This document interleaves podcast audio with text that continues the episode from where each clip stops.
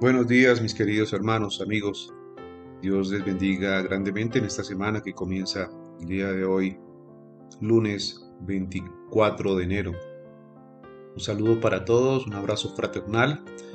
Bienvenidos a este devocional Palabra de Oración de Iglesia Salvación. La palabra que tenemos para hoy está en Romanos 16, versículos 20 al 25 y 27 ya para finalizar entonces la carta a los romanos, hemos venido estudiándola a lo largo de un poco más de dos meses y ya hoy terminamos esta carta para la gloria y la honra de nuestro Dios que nos ha permitido entonces estudiarla y hacer el devocional. Mañana iniciaremos nuestro devocional con la carta de primera de Corintios y así seguiremos sucesivamente hasta terminar el Nuevo Testamento con el favor de Dios. La palabra entonces que tenemos para hoy está en Romanos 16, como les comentaba, versículos 20 al 25 y 27. Y ya son entonces unos saludos personales y una doxología, o sea, al final de la carta que escribe Pablo aquí a los romanos. Dice así, mas os ruego, hermanos, que os fijéis en los que causan divisiones y tropiezos en contra de la doctrina que vosotros habéis aprendido y que os apartasteis de ellos porque tales personas no sirven a nuestro Señor Jesucristo, sino a sus propios vientres, y con suaves y palabras y lisonjas engañan los corazones de los ingenuos. Porque vuestra obediencia ha venido a ser notoria a todos, así que me gozo de vosotros, pero quiero que seáis sabios para el bien e ingenuos para el mal. Y el Dios de paz aplastará en breve a Satanás bajo vuestros pies. La gracia del Señor Jesucristo sea con vosotros. El que puede confirmaros según mi evangelio, y la predicación de Jesucristo según la revelación del misterio que me ha mantenido oculto desde tiempos eternos, pero que ha sido manifiesto ahora, que por las escrituras de los profetas, según el mandamiento del Dios eterno, se ha dado a conocer a todas las gentes para que obedezcan la fe al único y sabio Dios, sea gloria mediante Jesucristo para siempre. Amén. Como les comentaba aquí, estamos ya en el final de la carta a los romanos.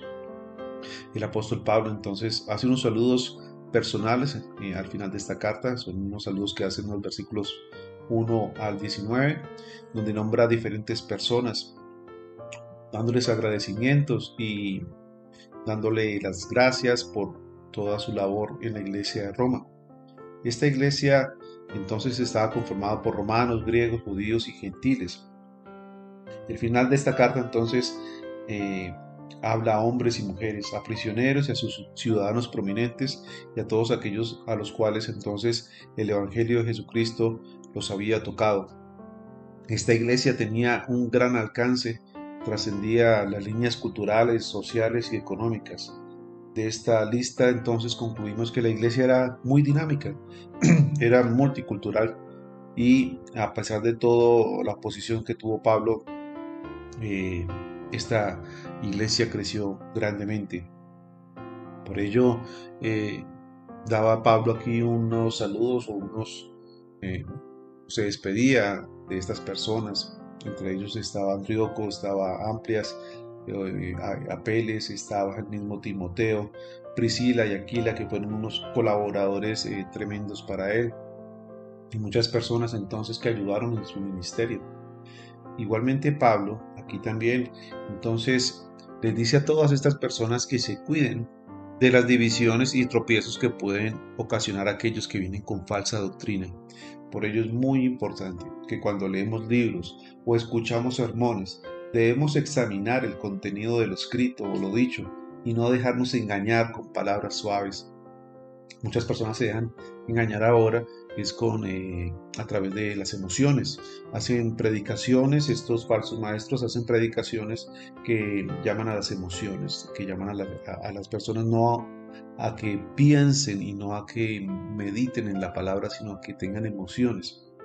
De tal forma que, los que aquellas personas que no estudian la palabra de Dios, entonces son engañados Por eso Pablo les advertía, tengan mucho cuidado de aquellos que causan divisiones y tropiezos, porque se puede dañar la obra de Dios. Igualmente no se debe traer una persona que no tenga una sana doctrina a la iglesia a predicar o a traer alguna enseñanza. Es necesario que el ministro de Dios, el pastor de Dios, examine muy bien sus invitados.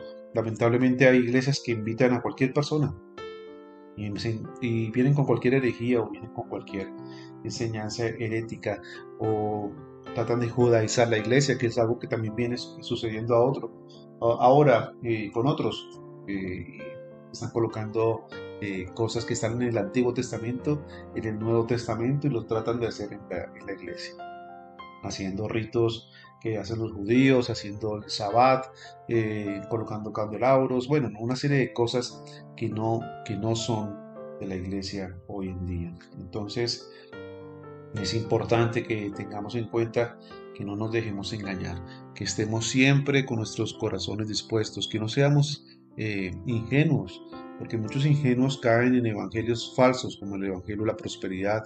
Lamentablemente estas iglesias del Evangelio de la Prosperidad pues tienen miles y miles de personas porque pues simplemente les predican lo que quieren oír, les predican cosas materiales, les predican cosas que no son eh, verdaderas, pero que a la final es lo que quieren escuchar. Y estas personas a la final se van a perder. Por eso Pablo le decía a Timoteo, Cuídate de ti mismo y de la doctrina, con eso te salvarás tú y salvarás a tus oyentes.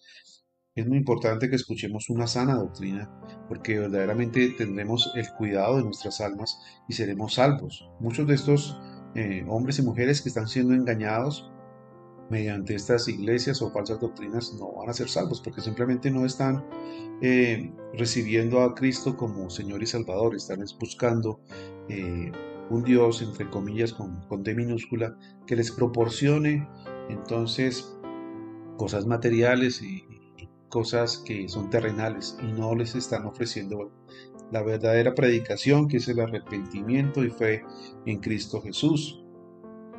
Importante entonces que, como decía aquí Pablo en el versículo 25, y al que puede confirmaros según mi evangelio, y la predicación de Jesucristo, perdón, según la revelación del misterio que se ha mantenido oculto desde los tiempos. Decir, que la misma gracia de nuestro Señor Jesucristo sea con, todos nosotros y que nos confirme, que nos muestre, que nos, que nos direccione a estar en una iglesia que verdaderamente se predique la palabra de Dios. Pablo exclama entonces que era maravilloso saber todos los secretos de Dios, su forma de salvar a los gentiles y se da a conocer mediante la predicación a todo el mundo. Hoy te pregunto, ¿estás en una iglesia de sana doctrina? ¿Estás recibiendo palabra que edifica, palabra que te hace crecer? ¿Estás eh, igualmente estudiando las la palabra de Dios? ¿Estás eh, como los cristianos de Berea, que los cristianos de Berea eran eh, muy diligentes y todo lo, lo, recibían, pero inmediatamente lo confrontaban con, con la palabra de Dios? ¿Estás haciendo eso o simplemente eres un oidor? Y esto es un llamado de atención para que no nos dejemos engañar. Existen miles y miles de sectas hoy en día, testigos de Jehová, mormones, adventistas, que se están llevando muchas personas con un evangelio equivocado, que están negando incluso al mismo Señor Jesucristo, como lo hacen los testigos de Jehová. invito a que reflexiones en esto y que tengas mucho cuidado, que siempre estés confrontando lo que estás escuchando, lo que estás leyendo con la palabra de Dios. Amén. Padre, yo te doy gracias, Señor, por esta mañana. Bendito seas, Padre de la gloria. Gracias, Señor, porque tú nos instas, Señor, a que escuchemos palabra de Dios realmente. Tú nos instas, Señor, a que escuchemos palabra y sana doctrina, Señor. Hoy te pido, Padre, que tú coloques el querer como el hacer en nuestras vidas, Señor te pido que seamos dirigentes, que confrontemos lo que escuchamos, lo que leemos de pronto en algunos libros de algunas personas, que lo confrontemos, Señor, con la palabra de Dios. Que no traguemos enteros, Señor. Te pido, Señor, que nos des discernimiento. Daros discernimiento para diferenciar bien lo que está bien, que es una doctrina verdadera y que es una doctrina de error. Te pido, Padre, en nombre de Jesús, que nos ayudes para que seamos cristianos hombres y mujeres maduros en la fe, que no se dejen engañar, que no se dejen enredar porque hoy en día hay mucho engañador. Hay muchas personas, Señor, que acuden a las emociones, al predicar, que acuden a los gritos y a las manifestaciones, eh, tal vez que no son ni siquiera del Espíritu Santo para, para traer personas a las iglesias y, allí son engañados, Señor. Te pido que los saques de allí, Señor. Te pido que limpie las iglesias, Señor. Que saques la cizaña, Señor, de en medio de tanta iglesia que hay, de tanta secta. Señor, ayúdanos para no caer en divisiones y en tropiezos, Señor. Ayúdanos, Señor, a, seguirte a ti, el único y sabio Dios, Señor. A reconocer tu gracia, a reconocer tu favor, Señor. A que seamos confirmados, Señor, según tu evangelio y no según palabras de hombres que con argucia, como dice tu palabra, utilizan las artimañas del error para arrastrar tras de sí a muchos incautos. Te lo pido, Padre, en el nombre de Cristo Jesús. Amén y amén. Mis queridos amigos, hermanos, Dios los bendiga. Nos vemos mañana nuevamente aquí en este devocional Palabra y Oración. Un abrazo. Bendiciones.